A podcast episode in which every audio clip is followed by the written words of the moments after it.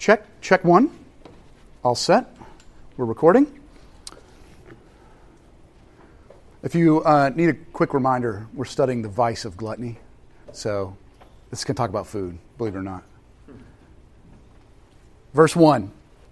Come, everyone who thirsts, come to the waters. And he who has no money, come, buy and eat. Come, buy wine and milk without price and without money. Why do you spend your money for that which is not bread, and your labor for that which does not satisfy? Listen diligently to me, says the Lord, and eat what is good, and delight yourself in rich food. In verse three, incline your ear and come to me. Hear, that your soul may live. And I will make with you an everlasting covenant, my steadfast, sure love for David. Behold, I made him a witness to the peoples, and a leader and commander for the peoples. Behold, you shall call a nation that you do not know, and a nation that you did not know you shall run to, because of the Lord your God, and the, of the Holy One of Israel, for he has glorified you. Verse six, seek the Lord while he may be found, and call upon him while he is near. Let the wicked forsake his way, and the unrighteous man his thoughts. Let him return to the Lord, that he may have compassion on him, and to our God, for he will abundantly pardon. This is the word of the Lord. Thanks be to God. Okay. When I was leaving high school, entering college, I went on this thing called High Road. High Road was a way basically for the college I went to to introduce new students to the real world. But they did this not by taking us to a big city. They did it by taking us to the woods.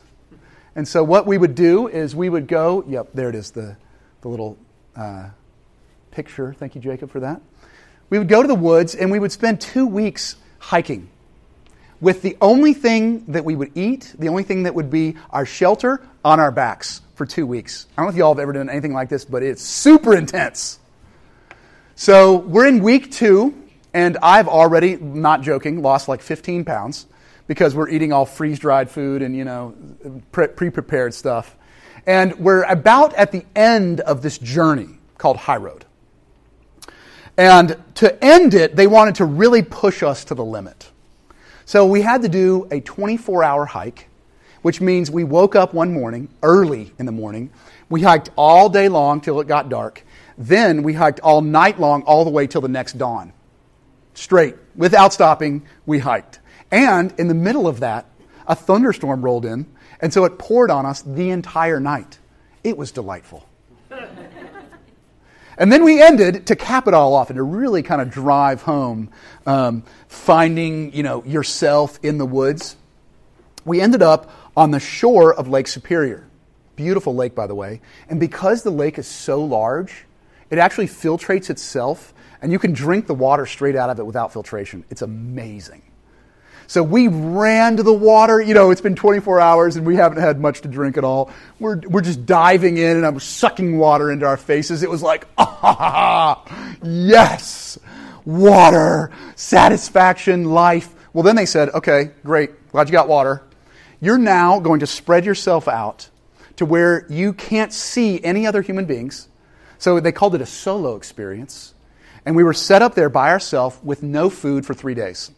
That's how we ended this hike. Yeah, it was, yeah, exactly. Like, what? It's weird. I don't know. It's like military-ish. I, don't ask me. So we ended with a three-day solo. And I remember one of the most impactful things that happened during my time in that three-day solo was drawing. And I had a notebook and I had a pen. And guess what I drew mostly during my time there? Yeah, guess. Exactly. Burgers. I drew burgers and fries. I had this whole like fast food menu outlined, and you could turn the pages and look at all the food. But truly, y'all, it helped me. Believe it or not, it was a good thing. Because that journey, that ending, that solo, that fast, helped me to see the purpose of a fast. I don't know if any of y'all have ever done a fast, aka don't eat food for a several days or a, a period of time. But the whole point of it is meant to focus you on the fact that you're hungry. That's it. You're supposed to just remember, whoa, I'm hungry. But when it's done in a Christian context, when it's done from Scripture, it's made, it's meant to make our hearts go, that's, my heart's hungry. Yeah, yeah, yeah, yeah. My body, every time I have a hunger pang, I get this sense of like, I need something, I want something. But it's meant to focus our hearts on, my heart needs something, my heart wants something. I'm craving something from the depth of my soul, just like my stomach here during this time. It's beautiful, it's wonderful. And that's what we're going to dig into as we look at gluttony this morning. Gluttony is a sin, not because eating is bad. Eating's great. I love to eat. Gluttony is a sin because it is a desire to find true life, soul care, through eating and drinking physical food. And the reality is, it never, ever works. I don't know if you've tried it, but it never works. Our souls are hungry, but our souls cannot be fed with food and drink ultimately. So let's look into that. Let's dive into that. And as we dive in, I want to make us familiar with a term this morning. I've used it before, but it's going to be something that we're going to circle around throughout our time together today. It's this word, it's a Greek word, Zoe. Ever heard me use that before? Zoe. You may have heard a kid. People name their kid this. Zoe. Right? But it means, it's variously translated in the New Testament, but its ultimate meaning is life. It's also translated in the book of John as eternal life. And throughout the New Testament, both with the teaching of Jesus and with the teaching of John and with the teaching of Paul, and we're going to look at all of those this morning, you'll see that it's the point of existence. Zoe is the point of existence. It's what we are all looking for. You wake up in the morning and you want Zoe. The terms we've used to describe it variously in our lives are things like happiness, fulfillment, ultimate goals. These are the words we use to sort of get at it. But ultimately, it means life. Real life. Try to imagine yours this morning. You have one. You have one. There's something you've got in your head, because we all do this, that you're thinking, if I get that, if I have that, if my life is like that, this picture in my head, I've arrived. That's it. I've done it. I've made it. I don't know what it is. Everybody's got a different thing. It's like a certain amount of money, a certain job, a certain type of behavior for my kids, a certain way my family interacts with each other, a certain home, a certain um, pleasure, a certain uh, you know success, beating someone at something. You've got it. You've got it. There's something in there that you are striving for. You wake up in the morning thinking about it, and probably you go to bed at night thinking about it too. It drives us, this desire for real life, for Zoe. Let's dig into what the Bible teaches us this morning about Zoe. Now, as we conclude our study on the, the seven vices, we're definitely going to look at gluttony this morning, but I'm going to go a little meta on us. We're going to look at sort of the vices through a whole umbrella because this is the conclusion. So we've got to sort of wrap it up somehow. But let me show you this morning. We'll both look at gluttony and some of the other vices, how we look for Zoe in these vices. Let me, let me describe it. Ready? Pride. Pride is that vision in our head. Again, Zoe, vision of happiness in your head. Pride is Zoe with me at the center of the universe. That's pride. Envy is Zoe is getting what that other person has, or Zoe is getting on top of that other person, beating them at something. That's Zoe. Greed says this, Zoe is having more than I have now, Anger, Zoe, is revenge on the person or persons who hurt me. That's how I'm going to... Y'all, this is every action movie ever produced. Sells the idea that Zoe is revenge on the person who hurt you. It's the plot. Go, go think about your favorite action movie. That is the plot. I am going to, I'm going to find real life by killing all these people. That's how it's going to be found. Zoe. I better have really big guns, too, if I'm going to do that. They usually do. Also, sloth. Real life, Zoe, is being unattached from commitment. We've all thought that at some point in our life, haven't we? I, I would... I'd really be happy if I could just get unattached from all these people in my life. And then it would be easy and fun, right? Lust, Zoe is sex. Zoe, real life is sex. Gluttony, here we are today. Zoe can be found in food and drink. Real life. The Bible has a few things to say about this, y'all. And I must confess that I have to do a little convincing this morning, because I know the world around you, with Satan as C E O, is saying this. That's no big deal. These things, all these vices, woo, you Christians, they're, they're always concerned about sin, and oh, it's just ridiculous. That's all they talk about. You know, oh, they're just beat myself up. I'm so bad. You know, you've heard this. I mean, you know what I'm talking about, right? All these vices. I mean, come on. Can't we have a little fun and be nice to people too? Come on, y'all. Reality is this. This is what the Bible teaches. The vices, these seven deadly sins, are literally vacuuming love out of the world. Sucking it out of the world. As people make these things their Zoe, it becomes, it's all about me, number one. It does not matter who I steal from, take from, run over, get from, hurt. I got to get my Zoe. Get out of my way. Y'all, this is the cause of every conflict. This is the cause of every problem that you can come up with in this world. It is the vices. It's literally sucking love out of the world, and Satan is loving it. He's loving the fact that we downplay it, that the world downplays it. Okay, let's talk about gluttony for a little bit today. We're going to look at Philippians chapter three. We're going to go back, don't worry, we're going to go back to Isaiah fifty-five. We're going to conclude. That's our crescendo today. But first, we're going to look at Philippians chapter three, verses eighteen and nineteen, as we look at gluttony. Our first point this morning. Our first point about gluttony. Like the other vices, gluttony is manufactured happiness. I am going to do this on my own. I'm going to get it. Philippians chapter three, verse eighteen and nineteen says this. For many, of whom I have often told you, this is Paul talking, for many of whom I have often told you, and now tell you even with tears, walk as enemies of the cross of Christ. Their end is destruction, their God is their belly, and they glory in their shame, with minds set on earthly things. So here is sort of the main center point of gluttony. The belly is God. Another way to put that, the belly will give me Zoe. Because your God is the thing you look to for Zoe. You go to your God for Zoe, for real life, for happiness.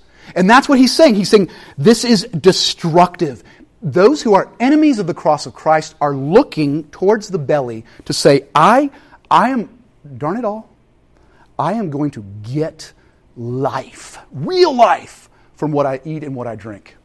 Okay, now, still doesn't seem like that big of a deal. I'm doing the convincing work here. I know you're going, okay, eating, I mean, seriously, drinking, what is the big deal? How is that sucking love out of the world, right? I mean, the only thing I really experience is the fact that I have to buy bigger belts all the time.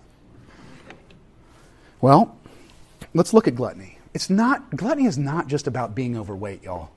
The reality is, in America, we're more, the, the reason we're overweight in America is more has to do with the fact that we're just inactive than the fact that we constantly are eating too much food. We just don't get much exercise. We sit behind computer screens, we sit on our couches, at, bottom line. So, so I am not here to tell you, okay, if somebody's overweight, they're obviously a glutton. No way. The Bible, no way. You don't get that freebie from the Bible. So if you're thin, you no free pass here. Sorry. Here's what gluttony is. Gluttony is the first person or the last person to go in the buffet line. Go first so you can get the best stuff off the top, or go last to bat cleanup and make sure that none of that good stuff is left that you really like. This is pure selfishness. It is. And it's a betrayal of love. It's sucking love out of the world. Because again, we're going to see this as we go throughout our passage this morning. Love is self-giving and self-sacrificing. Okay? Gluttony is being an ungracious guest. Y'all, I'm guilty of this. It's being picky when the host offers up the food and drink. Do you have any without seeds? I'm not a big seeds fan. Do you mind taking the butter off the top of that? Will you give me mine without a bun, perhaps? Do you have other cups? This one's not big enough for me. Me, me, me, me, me, me, me, me, me, me, me, me. Do you see it? Sucking out the love of what a meal is supposed to be. What's a meal supposed to be? A celebration of fellowship with other people. Not me, me, me, me, me, me, me, me, me, me, me, me, me, me, me, me, me. Me. Sucking the love out of, that's this we're getting at gluttony. Gluttony is like being Nathan. Here's how. Being a snobby eater. This is totally me, y'all. Not being satisfied with a slightly stale bun. Got to say something about it. Just as Christy. I often reject leftovers. She's going to love this when she hears the sermon. Why? Because the true pleasure of the freshest food has already been extracted, and that's what I need. So forget leftovers. My God is my belly sometimes. I'm also a coffee snob. Y'all already know this, right? I go to diners, and I'm like, What is this? What is this brown water? Get this away from me. Such a snob. Um, I'm a beer snob. I'm a burger snob. I make the waitress feel bad. I badmouth the cook or the chef, even behind their back, sometimes to their face. And I make Christy wish that she did not have to cook for me. She's literally said that to me before. I don't want to cook anymore. Because I'm like, honey, this asparagus, like, way oversalted. Heaven forbid. Um... I'm sucking the love out of the restaurant. I'm sucking the love out of my home. I'm sucking the love out of the meal. That's what gluttony does. It's what all the vices do. Suck the love. The meal that was meant to be a way for connection has now become division. See how these things play out? It's not just about being eating too much. It's not. That's part of it, but it's not just about eating too much. Gluttony is also, okay, here, let's go ahead and get to the too much part. Gluttony is also about hoarding food when it would be more loving to give it away. You know, you ever have your kids be like, can I have that off your plate?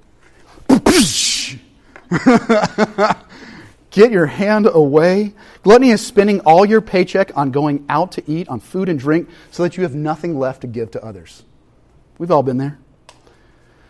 Gluttony is not being able to fast. Because to fast would mean I have to suffer. And I can't suffer. This is how gluttony works in our mind. I can't suffer because I need to keep manufacturing my own happiness.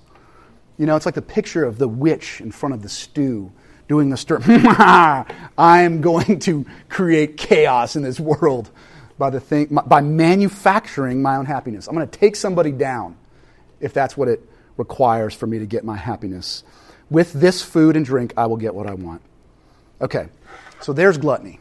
We're going to dive into Zoe in just a second, but this is gluttony. Gluttony says, I need this food and drink, I need what's in my belly to find life. I have to extract life. It's why, like, I have to eat the best morsel. I have to have the best foods. I have to, I have to complain about the food that I get. Why? Because I'm trying to extract real life from this food, and it's not there. It's never there. We are always left wanting. After the meal is over, after the drinks have been consumed, we're like, oh, still so hungry. I feel sick. I'm laying on the couch. But my soul is still craving something else. Why? Because we want Zoe. Well, let's dive right into Zoe then. What in the world is Zoe? The Bible talks about it all the time. And I want to look, because we don't have time to cover every aspect of Zoe from the scriptures, I want to hone in on the book of John. John talks about it constantly. Let me, I wrote some down for us this morning. So as the eternal Son and Logos, that's the, that's the term that John uses for Jesus, the Logos, the Word. Christ has life, Zoe, in himself. That's John one four. For he is God's creative power. He yields up his human psyche to death. That's, ver- that's chapter ten, verse eleven. But his Zoe, which is the light of men, chapter one, verse four, cannot be destroyed. It says Jesus has life within himself, and that life is the light of men. That's chapter one, verse four. As himself, Zoe, he reveals the God whose command is eternal life. That's chapter twelve, verse fifty. He gives life to believers. And here, let me, let me just give you a litany of how John describes this. Chapter six, Jesus is the bread of life. Chapter eight, Jesus is the light of life. Chapter four, Jesus gives the water of life. His words are spirit and life, chapter six. He gives the words of life, also chapter six, verse sixty-eight. And he has come to give life to the world, chapter six, verse thirty-three. Believers in Christ already have life through faith. That's chapter three. They have passed from death to life, chapter five. With his word, the hour has come, chapter five again. He is the resurrection and the life, so that believers will live through him though they die, chapter eleven. He has already given them glory, chapter seventeen. Yet this Zoe has an eternal future, chapter four, and there's the promise of a new vision of glory. Okay, there. I know that's a lot. I mean, I just make you write that down. I just want to try to make the case to you that the Bible is extremely loaded down with this idea of life, of Zoe, of where are you getting your real happiness? The final thing, the thing for which you exist. Where are you extracting it or trying to extract it? And finally, because this kind of kind of plays into our final point today, Christ's coming is the decisive event when, it, when we're talking about Zoe. Life comes by commitment to him, and it stands under the command of love. For abiding in him is abiding in love, chapter fifteen of John. Our love is grounded in God's love, chapter thirteen. Love of the brethren shows that we have passed from death to life. Y'all, the point being, the vices. Satan, ruler of the world, C E O.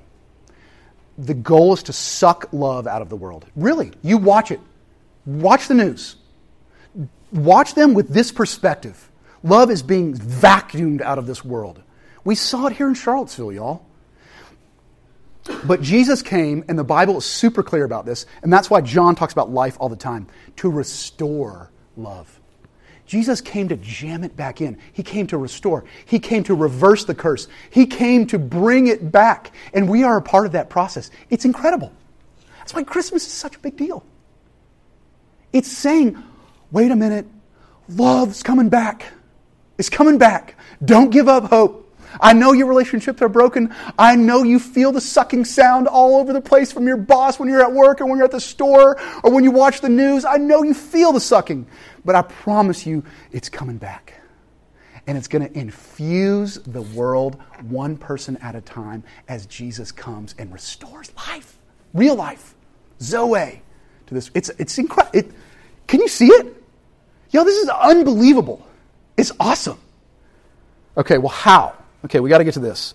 And I'll conclude with this point. Nice. Tracking well. How? How does this Zoe, through Jesus, come back into the world? The incarnation, certainly. I mean, it's Advent. I had to throw that in there. It's just too easy. It's like a softball. You've got to smack that one to the fence.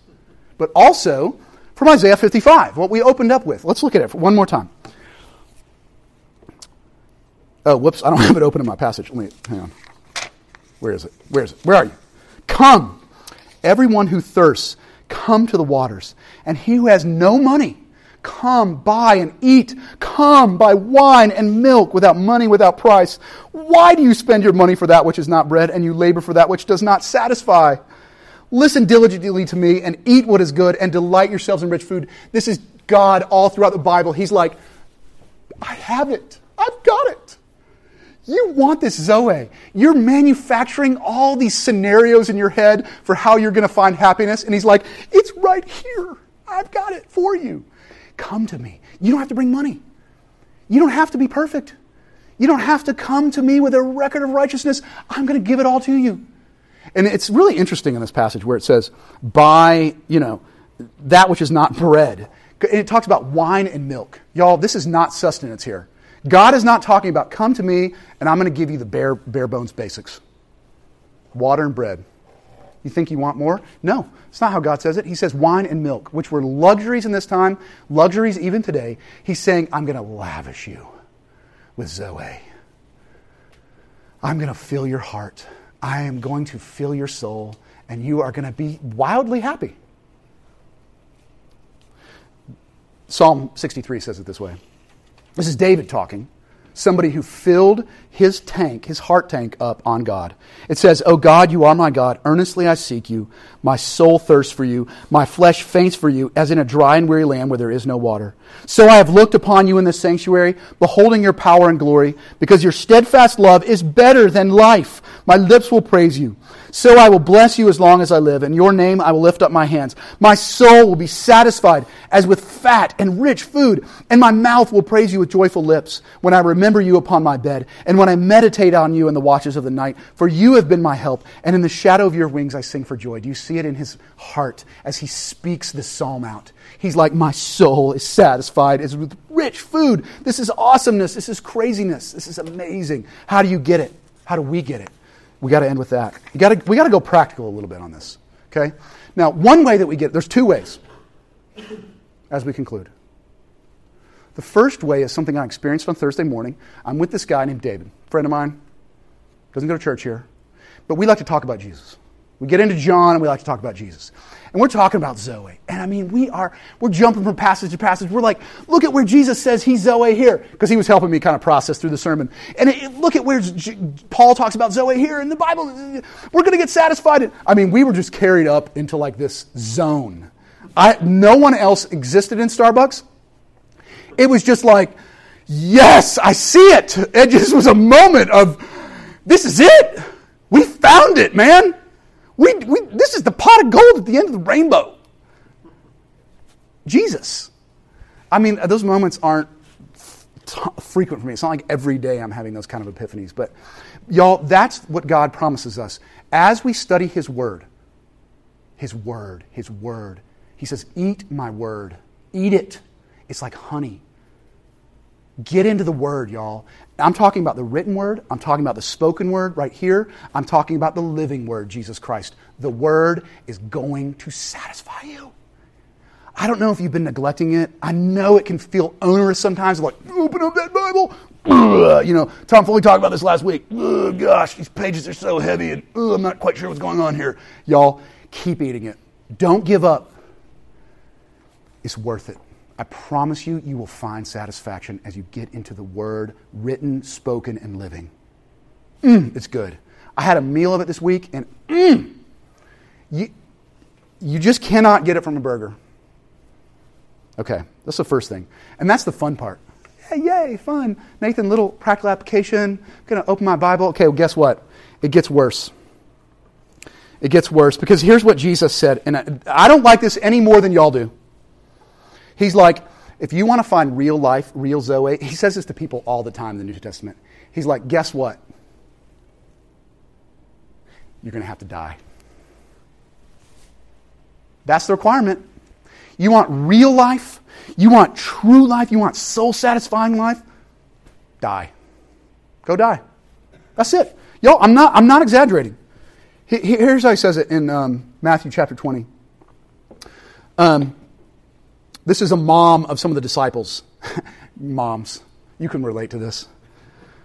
He's coming to Jesus, and she's and, and Jesus is like, what do you want? She said to him, I want you to say that these two sons of mine are going to sit at your right hand and one at your left in your kingdom, because I want really Zoe good things for my kids. Duh, so do I. Jesus answered, you don't know what you're asking. Are you able to drink the cup that I'm to drink? They said to him, we are able. He said to them, you will drink my cup. But to sit at my right hand and at my left is not for mine to grant, but it is for those to whom it has been prepared by my Father. And when the ten heard it, they were indignant with the two brothers. Jesus called to them and he said, hey, wait a minute. You know that the rulers of the Gentiles lord it over them, and their great ones exercise authority over them. So shall it not be among you. Whoever would be great among you must be your servant, and whoever be first among you must be your slave, even as the Son of Man came not to be served, but to serve, and to give his life as a ransom for many. I don't know if you saw the reference to food and drink in there. Did you catch it? The cup. They said, we can drink the cup. And Jesus did not say no.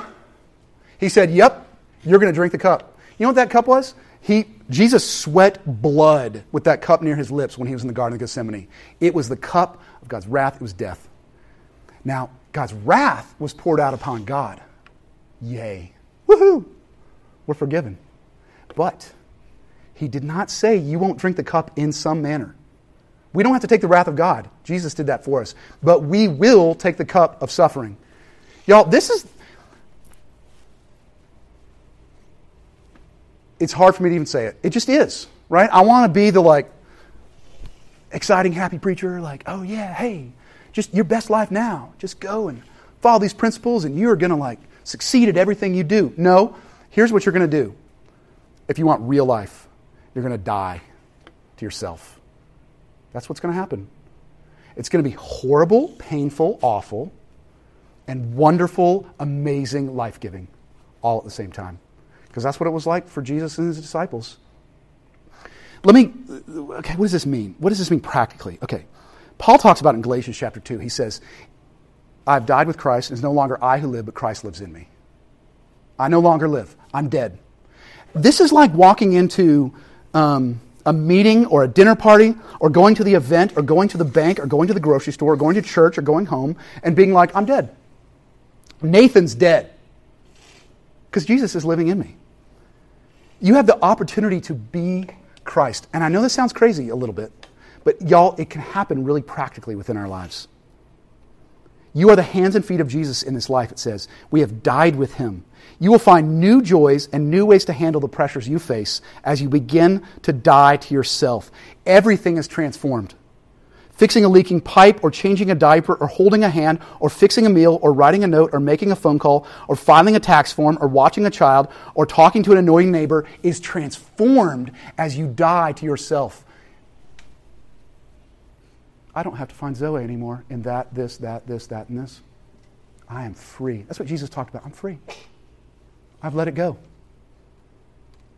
Because my happiness, my Zoe, is in Jesus alone. Nathan can die.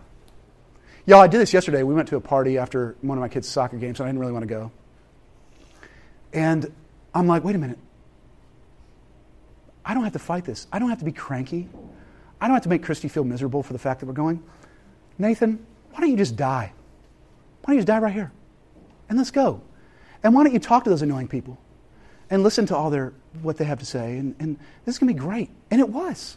It was delightful. Because it wasn't me showing up at the party. It was Christ through me showing up at the party because Christ is my Zoe. He's my Zoe. That is what it means, y'all. That's what Jesus meant when he's like, if you want to find life. If you want to save your life, Jesus said, lose it. Because in the in the process of losing it, guess what? You are going to find it. Real life. Zoe is available, y'all, today in hundreds of small ways. Jesus taught it, he lived it, and he gave us the power to do it. Because why? We're about to enter this meal, y'all, and this meal is the picture of how Jesus empowers us to die to ourselves and to live to him. So we're gonna, I'm gonna tease that out a little bit as we get into the meal. But my, my encouragement to all of us is this: eat on the Word, Jesus Christ. He came for you. It's always available to you. And he's constantly saying, come, buy this milk, this wine, this good stuff without money, without price. It's not about your good deeds. It's not about you being a nice person. I've paid the price. Come to me. Let's pray. Lord God, Jesus, you are Zoe. I pray, Lord, oh man, I don't. It's hard for me to just get it out. Lord. So you, by your Holy Spirit, you get this truth out to your people, Lord, through your word. Lord, you are, you are Zoe, you are life. help us as a congregation, Lord, as we grow in you, help us to die. Help us to die to our dreams, to our little manufactured happinesses, to our little, our little goals and our little plans and our little self. And come alive in us, Jesus Christ, that we might serve radically our families, those we work with, our friends, Lord.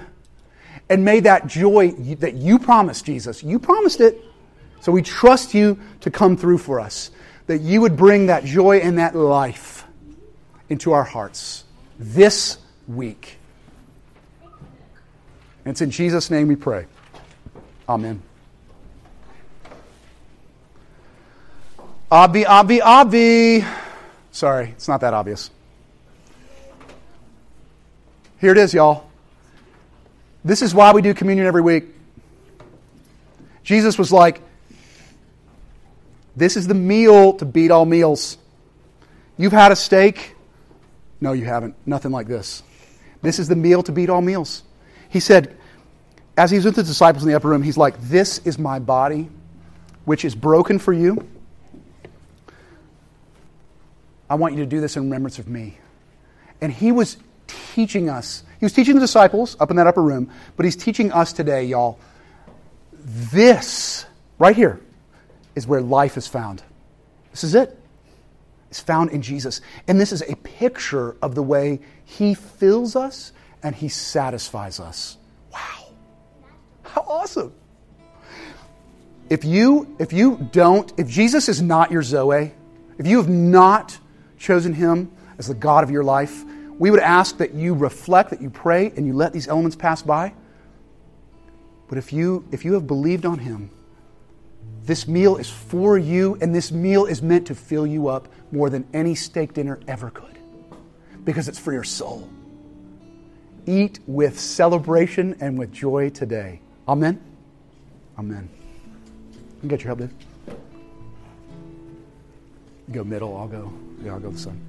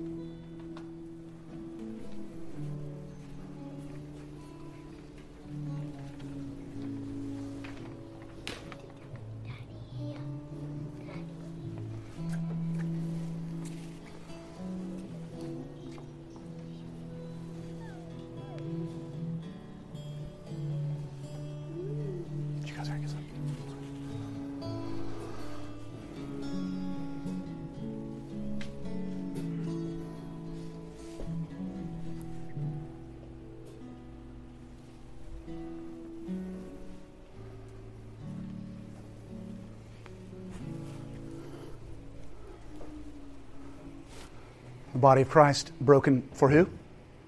For you. Eat now, enjoy in remembrance.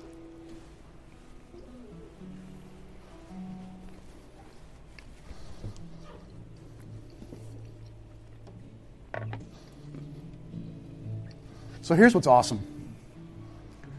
Jesus didn't say, come to the feast.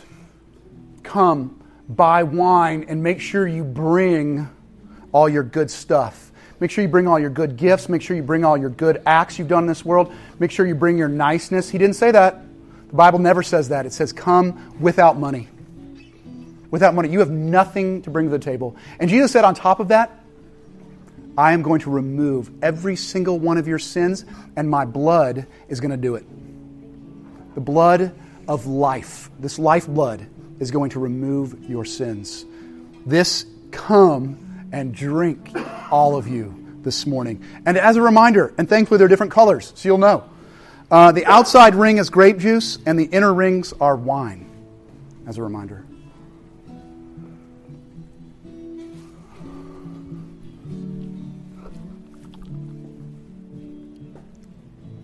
Oh, it's not coming down. Sorry, y'all aren't getting any. Just kidding. There it comes.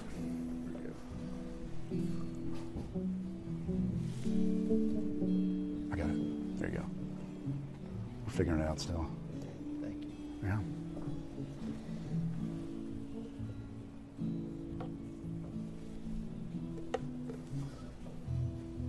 I'm going to let you pass it down, Linda, if that's okay.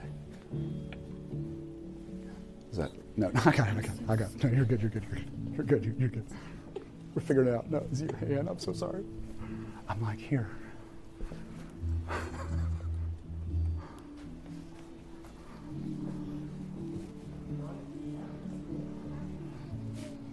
Sorry, man, you don't get any. How you doing, man? Hey, girl.